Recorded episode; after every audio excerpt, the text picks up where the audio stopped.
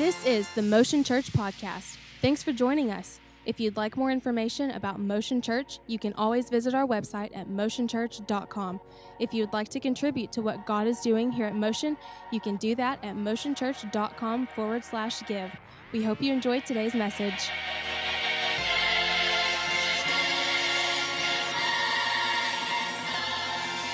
All right, what's up, Motion Church? Good morning. Uh, so let me ask you a question before we get before we get too deep into this. By a show of hands, how many of you have not seen Back to the Future, the first one? Yeah, it's not too bad. We're not too bad off. I was worried because when you let um, more, what's the word, seasoned people determine the themes of things, you tend to alienate a certain crowd. Any, anyone born before, you know, or after the year 2000. Sorry. Uh, so I'm so glad that most of you have seen Back to the Future. We're not going to do a lot of references, uh, so you probably, even if you haven't seen it, you're not going to miss out on too much. We're going to make all of this stuff make sense. So we are officially turning 12 years old today as a church.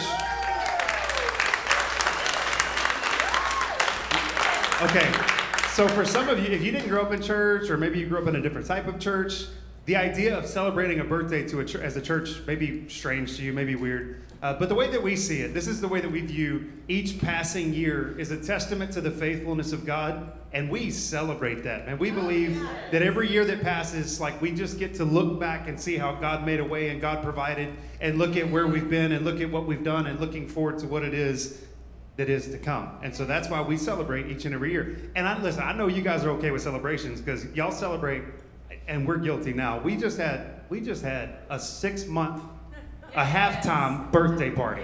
It's not even a birthday party. It is a half a birthday party.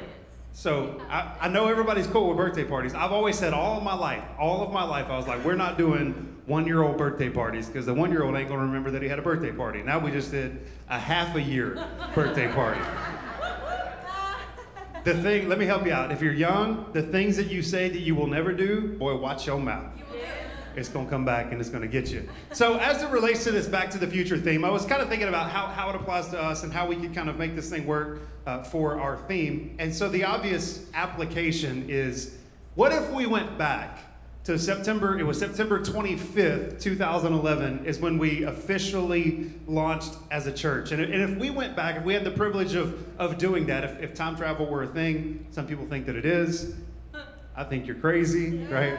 And if you're not, sh- just let me in on it. I want to know. I want to go back to the, like 19, what, 78, 1980 or so and buy some Apple stock. That's what, that's all I want to do. Just one thing. Just one thing. And so, at any rate, if we could go back to September 25th, 2011, and, and, here's what I would hope that we could do. I would hope that we could go back and share some, some wisdom, share some insight with a younger us, with a younger Motion Church, with a younger version of who we are today, so that we could then come back to the future and benefit from all of the wisdom that we learned long, long ago. Because, listen, I don't know how your brain works. For me, it takes some time.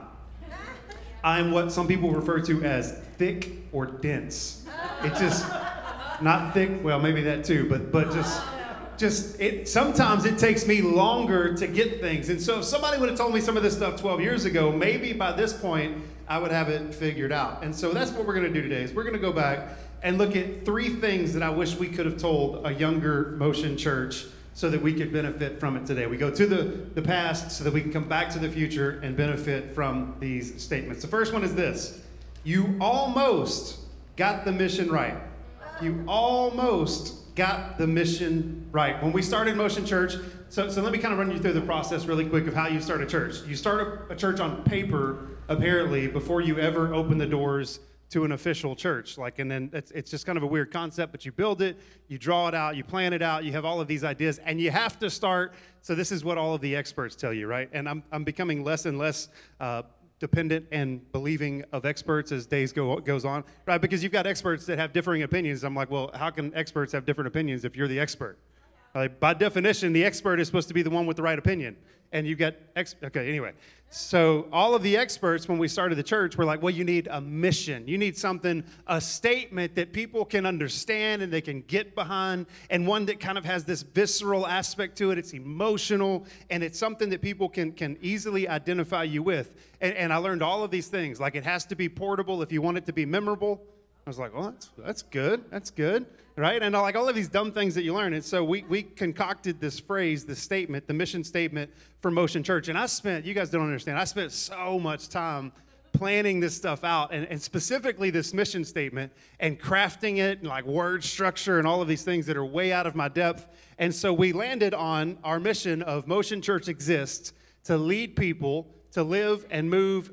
Oh, wait, let's do it again. We're going to, we're going to do it together if you can. Motion Church exists to lead people to live and move and have their being in Jesus Christ.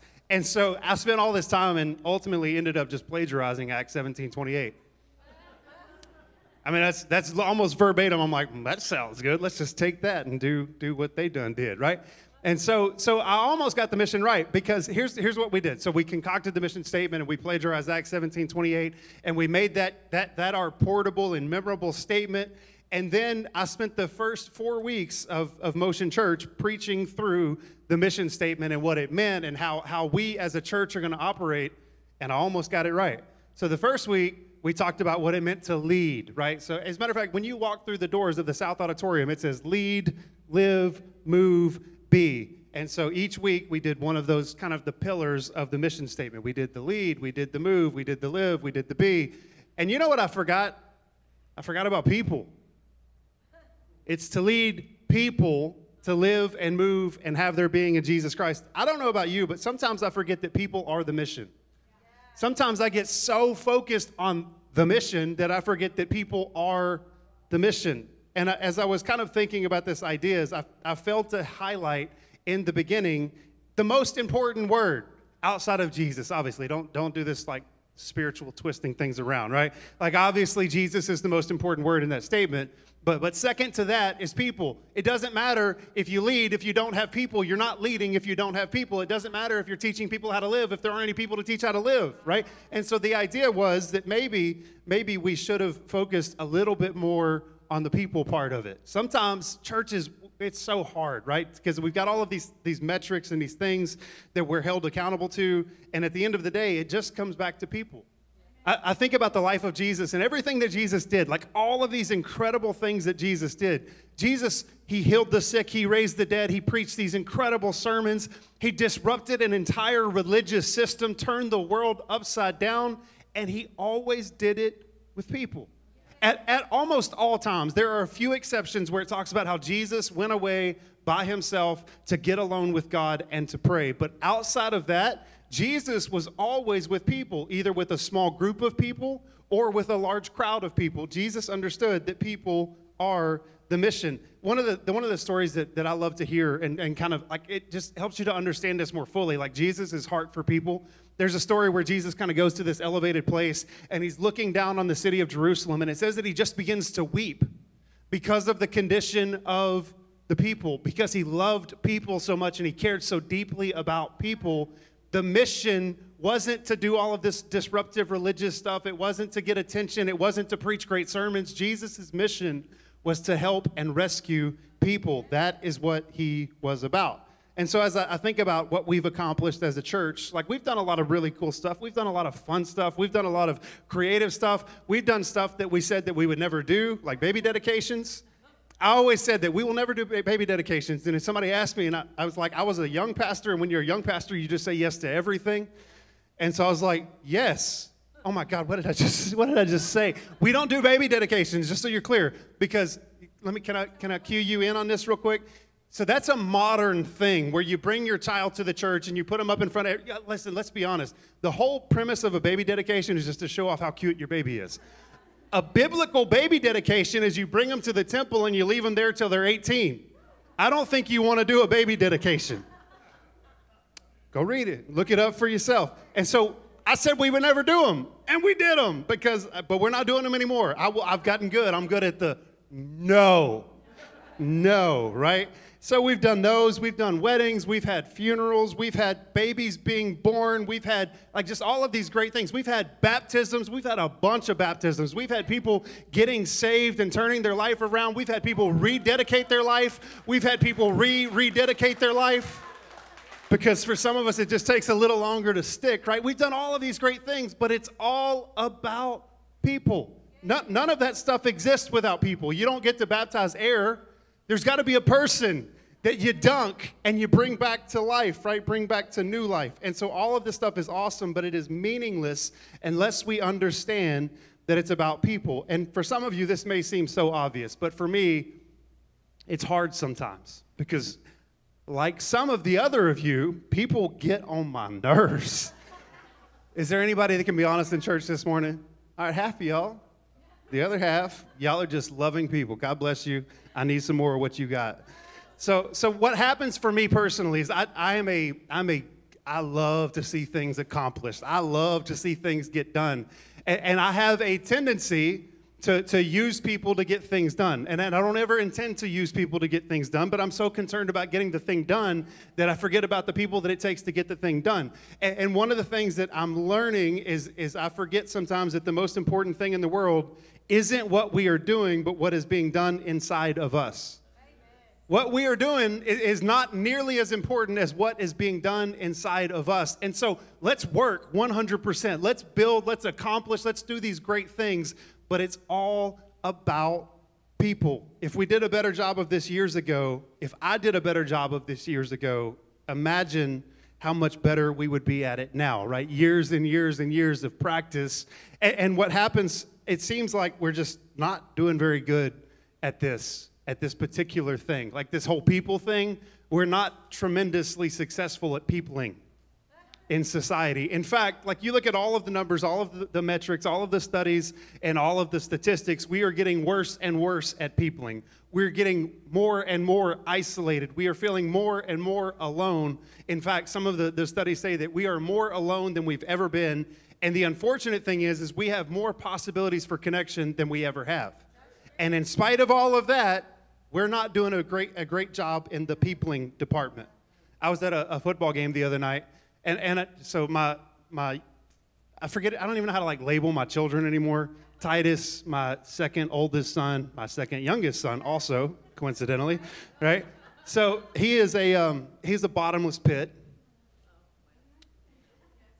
No? Like, do y'all have any of those? So let me, let me just kind of run, run you through really quickly. So before we left for the game, he fixed an entire plate of pizza rolls.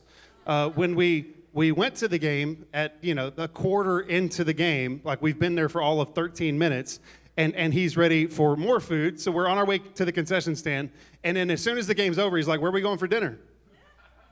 I'm like bro how do you got any more room in there? Like i don't understand. So at any rate at any rate we're, we're walking to the concession stand.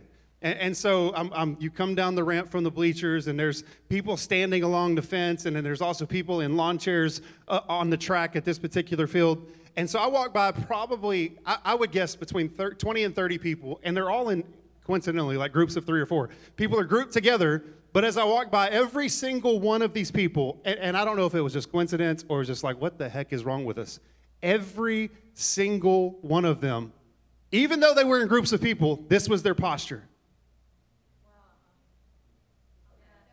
Why did you even come to the game? Like, what are you even? Um, just, and, and maybe I just caught him at a bad moment. Like, I don't know, life, a life moment. And, and here we are.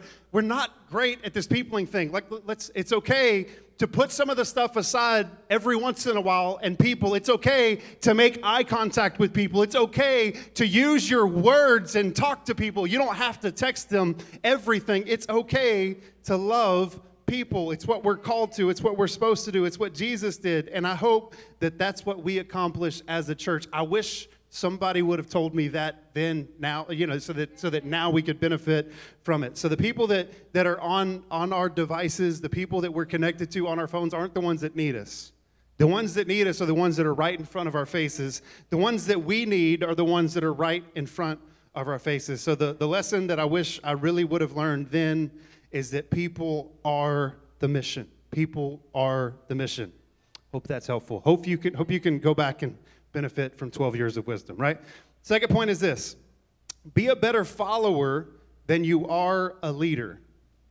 That seems so so nonsensical, right? Be, be a better follower than you are a leader. So again, kind of this idea is that, that, that we spend so much time and energy focusing on things that, that at the end of the day, they just don't matter. I wish somebody would have told me then, and, and not just because y'all know what this is, and, and I'm guilty of this. I know you probably are too. Is that somebody will tell me something that I need to hear, but I don't want to hear it, so I don't really hear it. I, I wish somebody would have told me something that I needed to hear, like grabbed my shoulders, looked at, like Tavian, my, my oldest son, like when you were talking to him when he was little, like you could put your hands on him, but you got to make sure those eyes, because he, he would look at you and he'd be like, I'm like, no, buddy, bring it in. Like, I want you to hear this. I want you to know this. I wish somebody would have told me to be more focused on being a better follower of Jesus than you are at being a better leader of others. I, I wish I would have known that because all of the emphasis and all of the things that we're taught as, as leaders in, in church and Christianity is well, you got to be a better leader. You got to be a better leader. You have to lead people better. You have to know what that means. And we never really talk about what it means to be a follower of Jesus, and, and we don't exert near the amount of energy and effort on that. I wish somebody would have told me to be a better Christian than you are a pastor. I wish, I wish, because we put so much emphasis on the title, right? We put so much emphasis on the position, and, and what we fail to remember, and this kind of comes back to that same thing, like what's being done inside of you is way, way more important than what it is that you're doing. Who you are as a person is so much more significant than what you accomplish as a person. And so I wish, I wish somebody would have told me that. I've spent hours and hours of my life listening to books on audio. Some of y'all, some, some of y'all were like, what? Like audio books. I do that too. I've read books. I've got, I've got, I'm proud of my library. I like, I like actual physical copies of books. I don't like the, the digital stuff because, like, I don't know, I just like to hold it. I'm just maybe there's some sensory stuff going on there, right? So I love to I love to read books. I've listened to so many I've listened to so many podcasts. We've gone to conferences. Basically, I have tried to get all of the help I could possibly get on how to be a better leader. I've done everything that I could think to do, but I haven't put near that amount of energy and effort into being a better follower. I've put all of this energy into being a better leader, but I haven't put a terrific amount of energy into being a better follower. Do y'all know that being a better follower of Jesus guarantees that you will be a better leader of others? Being, being a better follower of Jesus, it ensures, it guarantees that you will be a better leader of other people. Once, and, and I've always understood this to mean like we don't even have a right to lead if we're willing to follow. And so, being a better follower of Jesus guarantees that you will be a better leader of others. But you know that being a better leader of others almost guarantees that you will not be a better follower of Jesus. When we put all of the emphasis on, on leading and, and ultimately what we do is we make it all about ourselves and if you're if you have any kind of success in that then what you do is you think that you're so smart that you don't need god to help you to lead people i wish that we would have put more emphasis on following than we did on leading. This is where it gets heavy. Only one of those options really actually matters to God. You know that, that Jesus is not, the, the whole conversation in Matthew chapter 25, where Jesus is kind of like, he's got these two groups of people, and he's like, uh, You guys didn't do what you were supposed to do. Depart from me. I never knew you. But you guys, you did what I asked you to do, so you can come and enter into my happiness, my joy. You can spend eternity with me. You know what, what that was ultimately based on? It was based on one of two things. Like, you're not invited in based on your ability to lead. You were invited, invited in based on your willingness to serve, your willingness to follow. Matthew chapter 25, verse 21, it says this His master replied, Well done, good and faithful leader. No, that's not what it says, right? His master replied, Well done, good and faithful servant. You have been faithful with a few things. I will put you in charge of many things. Come and share your master's happiness. And so, on a personal level, like for each and every one of us, I think I think it would be helpful if we learned a long time ago, and if we haven't learned it, if we can't learn it, we can't go back and learn it. Let's learn it now. That being a better follower is the most important thing that you can do. Go, go lead. I'm I'm 100. For, I'm not against like great things, right? I'm not against going out and you be a boss and you be a hoss and you build things and you lead things and and you tear it up and you do all of this stuff but it has to take a back seat to our posture as followers of Jesus. That is the most important thing that we can do. Our ability to lead is, is contingent on our willingness to follow. I wish somebody would have told me that 12 years ago. Not just, again, not just told me, but like locked eyes, grab my face if you have to, and make sure that I understand that that's the case. So the first first thing that I wish we would have learned is that you almost got the mission right because people are the mission. The second thing is to be a better follower than you are a leader. And the last one is this better is better than bigger. Better is better than bigger. If you're from Texas, that probably offends you. Because we're taught, right? We're taught. It's almost ingrained at a very young age that things in Texas are bigger. And we assume that if it's in Texas, that it's better because it's bigger. We think that bigger is better, but better is better than bigger. Better is better than bigger. I've seen plenty of things that are big that ain't no good. I'm from Texas too, right? I, I got it. I've seen plenty of things, you call them monstrosities. It's an albatross. It's ridiculous, right? Plenty of things that are big that ain't no good. So the emphasis is better is better than bigger as it relates to the lesson that I would hope to share with a younger us. I would hope to make sure that we understand that a better church is better than a bigger church. That a better church is better than a bigger church. And, and you probably, you may not have to deal with this and you may not experience this, but let me kind of, I'm going to let you in, right? I'm going to let you understand some of the things that, that we have to struggle with. There is so much pressure on churches to be bigger there is very little emphasis so often, at least externally, for churches to be better. I met I meet strangers all the time. Like, not, let me emphasize that. It's weird. Right? I interact with people that I do not know, I did not know previously, and then now I do know them, therefore they are not a stranger, right? So I interact with people all the time. I talk to people all the time, and, and kind of through the course of conversation, which is funny because I'm not like super uh, what extroverted, but you always end up meeting people and having conversations, right?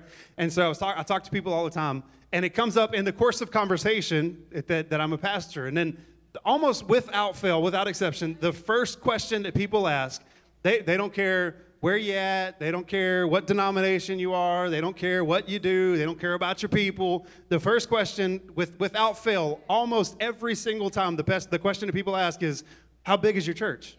How many people go to your church, right? It's always about this emphasis on the size of your church. And, and I, my response, what I want to start saying is, who cares? Who, who cares? Here's a better question How many people's lives are better because your church exists? Isn't that a better question to ask? And so we've got all of this pressure to, to put a, an emphasis on metrics and numbers and things that we can measure for the first few years because of that. Like, we started again in 2011, probably, I don't know, three, four, five, six years. Like, I struggled with the idea of when it is that we become a real church. Like when, when do we become a real church? Like what number of people do we have to have before we're, we're seen as a real church? And, and probably a lot of that is my fault because I compared myself to other people. I compared us as a church to other people. But, but the truth is this here's, here's the truth. Again, better is better than bigger. The truth is that we became a real church the second that two or three of us got together and invited God to the party. Jesus said that where two or three of you gather together in my name, that I am with you there in that moment. And so, better is better than bigger. And, and it just doesn't get any better than asking Jesus to be part of what it is that we're doing. Do you know that better is better than bigger in your life too? That's kind of hard to say when you, you say it multiple times. Better is better than bigger in, in your life too, in my life too, in our personal lives. Better is better than bigger. Did you know that better at love is better than a bigger bank account? I'm gonna say it one more time, right? Let me, let me back up before I get ostracized. Me, we need to start handing out tomatoes when y'all come in. That way, if I say something dumb, y'all can throw them. But I will throw back. Just be- better at love is better than a bigger bank account. Which of those two do we emphasize in our society? Which of those two do we put all of the focus and effort and energy on? Which metrics do we have to measure? How, when's the last time that you asked yourself the question, Am I getting better at loving people? And, and my guess is that probably three or four or five or six times this week you looked at your bank account to see where it was at. Better is better than bigger. Better at love is better than a bigger bank account. Better at forgiving is better than a bigger house. Better at kindness is better than a bigger following. Better is better than bigger. I heard a story one time from one of my leadership books that I read because I'm so focused on being a leader and not on being a follower, right? So, so I heard a, a story one time from one of my leadership books about Truett Cathy. How many of you know who Truett Cathy is? How many of you are Chick fil A weirdos and fanatics and you love Chick How many of you are going to be honest and say Chick fil A is overrated? Amen. My kind of church. Uh, I know that's that is sinful. Apparently, you're not allowed to criticize Chick Fil A in any way because that's God's chicken. Um, but I disagree. Like I think God's all about portions, and their portions are too small. Just my opinion. Like my understanding is that when we get to heaven, there is a, a marriage feast, a marriage supper of the Lamb, and I just don't think that God's to skimp on the chicken. Okay. So the story goes, Truett Cathy, incredible leader, incredible leader, and guys, you know, just very visionary and kind of in what it is that he built, what he, what it is that he accomplished. I don't like their food. I respect the heck out of their organization, right? Uh, so, so they're in this board meeting, and they've got all of these executives and, and all of these, you know, high profile, high, high position people, and they're going around the room and they're having these conversations about how they can get bigger. They want to grow. They want this company to go to the next level. So all of these guys are sharing their ideas. And of course, as you know, when you get in a room like that, like there isn't a shortage of ego, right? And so all of these egos are telling why their idea is better than this dude's idea, and my your idea is dumb. And I don't know where uh, I got an MBA from Harvard. You probably went to Kilgore College, okay? And so it goes on and on. I went to Kilgore. This, that's the joke, right? There's nothing wrong with Kilgore. I call it the Harvard of the South, okay? Stop laughing at these bad jokes because it can, it can get carried away. And so they, they're just going back and forth. And, and again, my understanding is that Truett Cathy was an incredibly calm and gentle man, and I think he had just had enough. And so it says that he firmly slapped the conference table, and everybody's like, oh God. like what what have we done right? Chief mess chief chief is upset. And so he says once he got everybody's attention he says stop worrying so much about how to get bigger. Focus instead on getting better and our customers will ensure that we get bigger. And man as i think about that statement for our life i, I think that there's a lot that we can learn from that. There's a lot if, if we focused on getting better instead of getting bigger, for one, a lot of us would not be as, as anxious and frustrated and discontented as we are because we're always in pursuit of more. How about we learn to be content with what we have and where we're at? How about instead of focusing on what we don't have, we focus on what we do have and making the most of what it is that we've got? Let's focus on, on being better than being bigger. I think this is where we discover meaning and purpose when we're focused on depth rather than width. When we're worried about going deep with where we're with where we're at and who we're with let, let's focus on that. Let's worry about getting better and not worry so much about getting bigger. This is what leads in my opinion to a life worth living. Like the, the pursuit of more let me let me just help you out because you've experienced this to some degree i'm sure i've experienced this to some degree the, the pursuit of more is about as, as endless of a cycle of rat race and, and just kind of this, this constant spinning of the wheels as you will ever experience in your life. And you know this because what happens is when you got the more that you thought that you needed to make you feel a certain type of way, you realize that 30 seconds later it's not enough, and then you just need more and you need more, and you're never satisfied and you're never content, and you just constantly feel this disturbance, this, this, I don't even know if that's a word, disturbance, my English, my grammar people. I got the head. Yeah, all right. Listen, even when I'm trying to make up words, I get it right. That's good.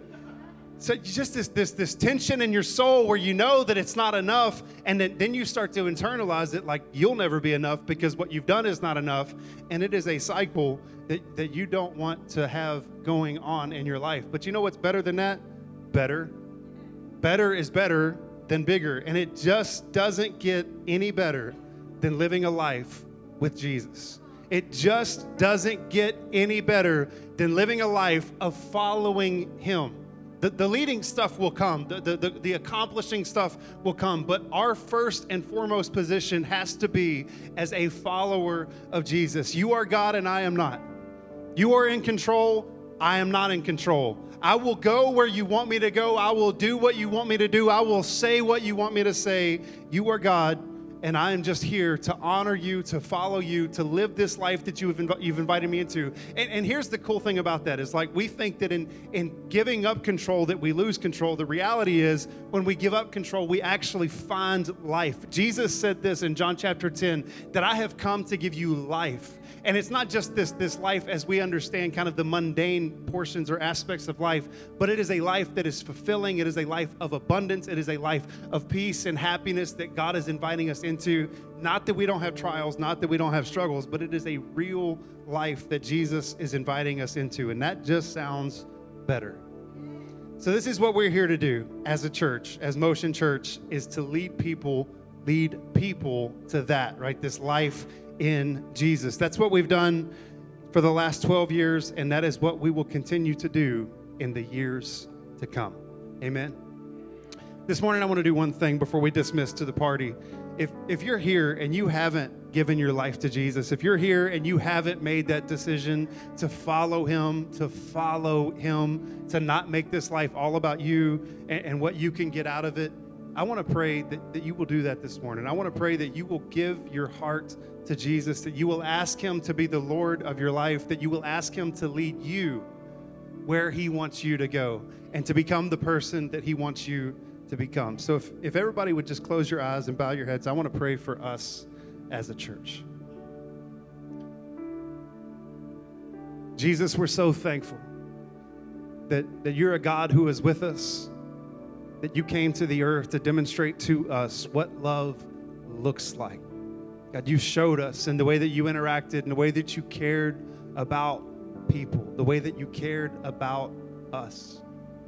God, it says in Romans chapter 5 that you demonstrated your love to us by dying on the cross for our sins while we were still sinners, while we were still distant from you, separated from you, that you loved us enough to bridge that gap if there's anyone here today that has not made that decision and you want to, like, like most of us at some point in our life, you've probably tried it your way.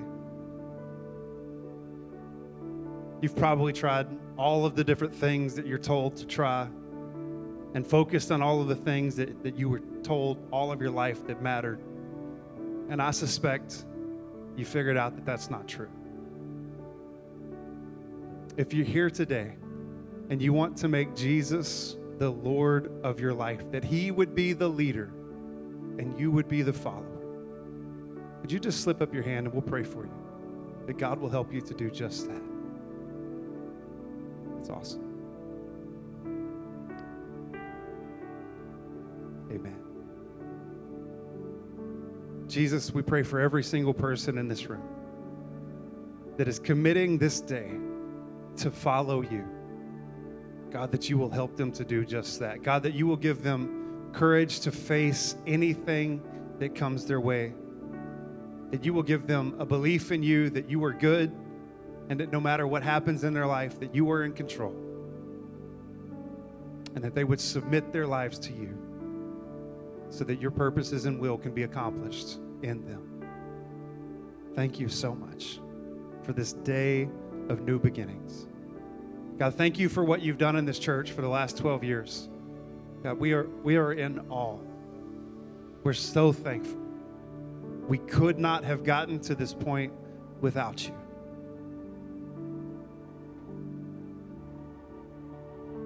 We love you so much. And it's in Jesus' incredible name we pray. And everybody said, Amen.